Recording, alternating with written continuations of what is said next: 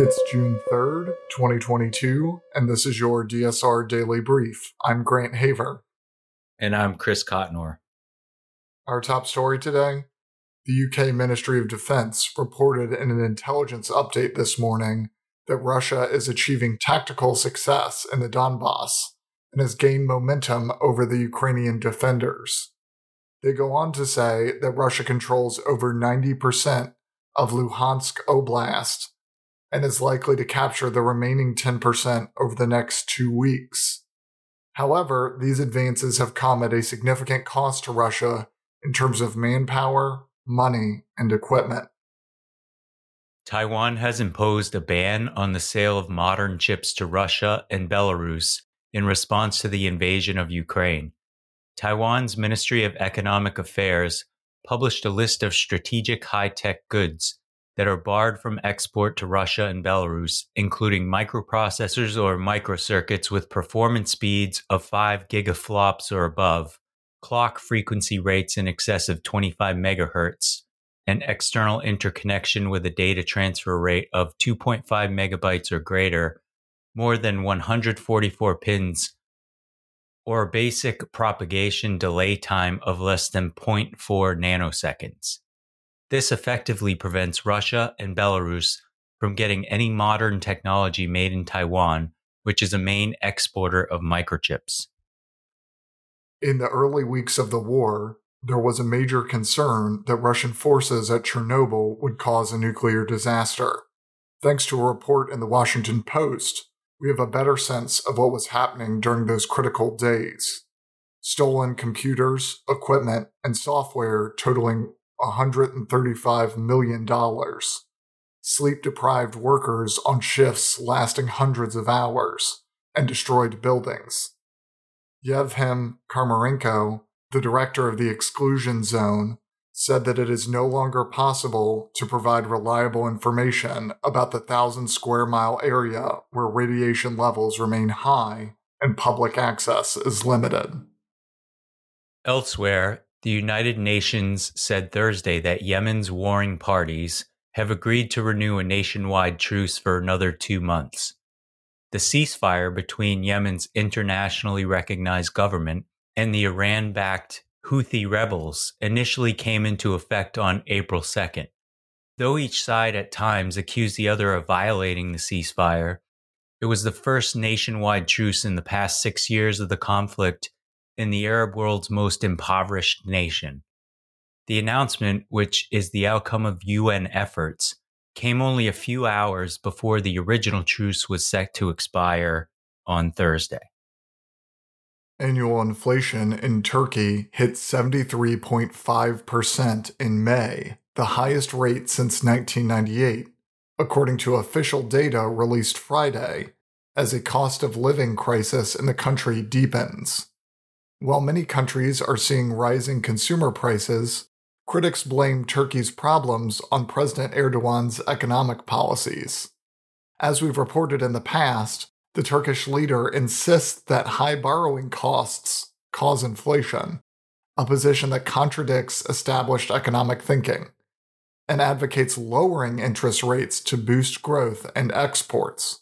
The sharpest increases in annual prices were in the transportation sector at 107.6%, followed by food and non alcoholic drink prices at 91.6%.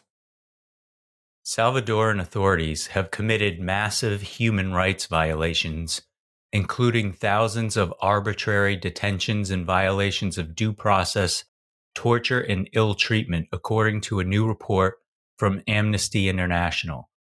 The report, released Thursday, found that since late March, nearly 2% of the country has been detained, with at least 18 people having died in state custody.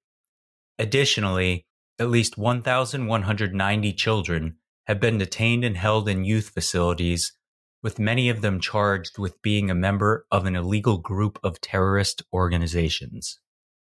Students at a Hong Kong university this week have hidden tiny figurines of a democracy goddess around campus in the lead up to the anniversary of the Tiananmen Square massacre.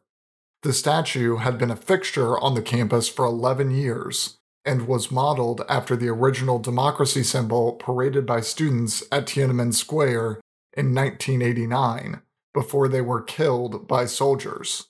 The anonymous acts defy the authorities' increasing crackdown on public recognition of the highly sensitive incident. North Korea has temporarily taken over as head of a top nuclear disarmament forum in the United Nations. It comes as the pariah state was earlier this year accused of testing an intercontinental ballistic missile, which are banned by the UN Security Council. The Conference on Disarmament, held three times a year at the UN headquarters in Geneva, is the world's only permanent multilateral body negotiating arms and nuclear accords. North Korea will chair the forum for at least the next three weeks. How, how does that happen? How does North Korea assume this position? The UN has a long history of having odd bedfellows as the chair of a variety of institutions. So you can look at the Human Rights Council, which has had Libya as a chair. You look at the Security Council, which currently has Russia, an aggressor state, on it.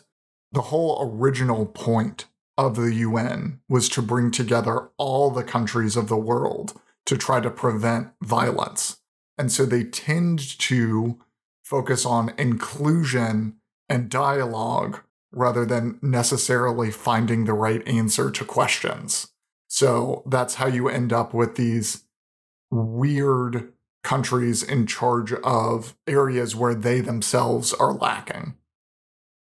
In other news, EU countries can ban edible looking cosmetic products such as bath bombs, especially if they pose a risk to children, the European Court of Justice said but this should be done on a case by case basis. And it's not enough for a product to look like food for it to be banned.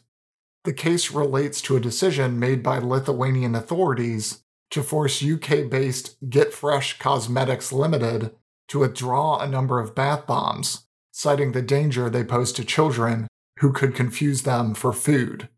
It is now up to the Lithuanian court to come to a final ruling on the products. Now, if only we could make Tide Pods look less delicious. That's all the news we have for you this week. Be sure to rate, review, and subscribe so that more people can find the show. If you have a tip, topic, or correction you'd like to flag for us, please email us at daily at thedsrnetwork.com. Members of the DSR Network will receive an evening newsletter version of the DSR Daily Brief and bonus weekend briefs. This weekend, we're talking with Caitlin Welsh, the director of the Global Health Security Program at the Center for Strategic and International Studies. Thanks to our new members and longtime members for making these interviews possible. Go to thedsrnetwork.com and become a member to make sure you never miss any of our analysis. If you want more in depth discussion of these issues, be sure to follow the links in the show notes to read our sources and tune into our sister podcasts on the DSR network. Stay safe and stay tuned to the DSR Daily Brief.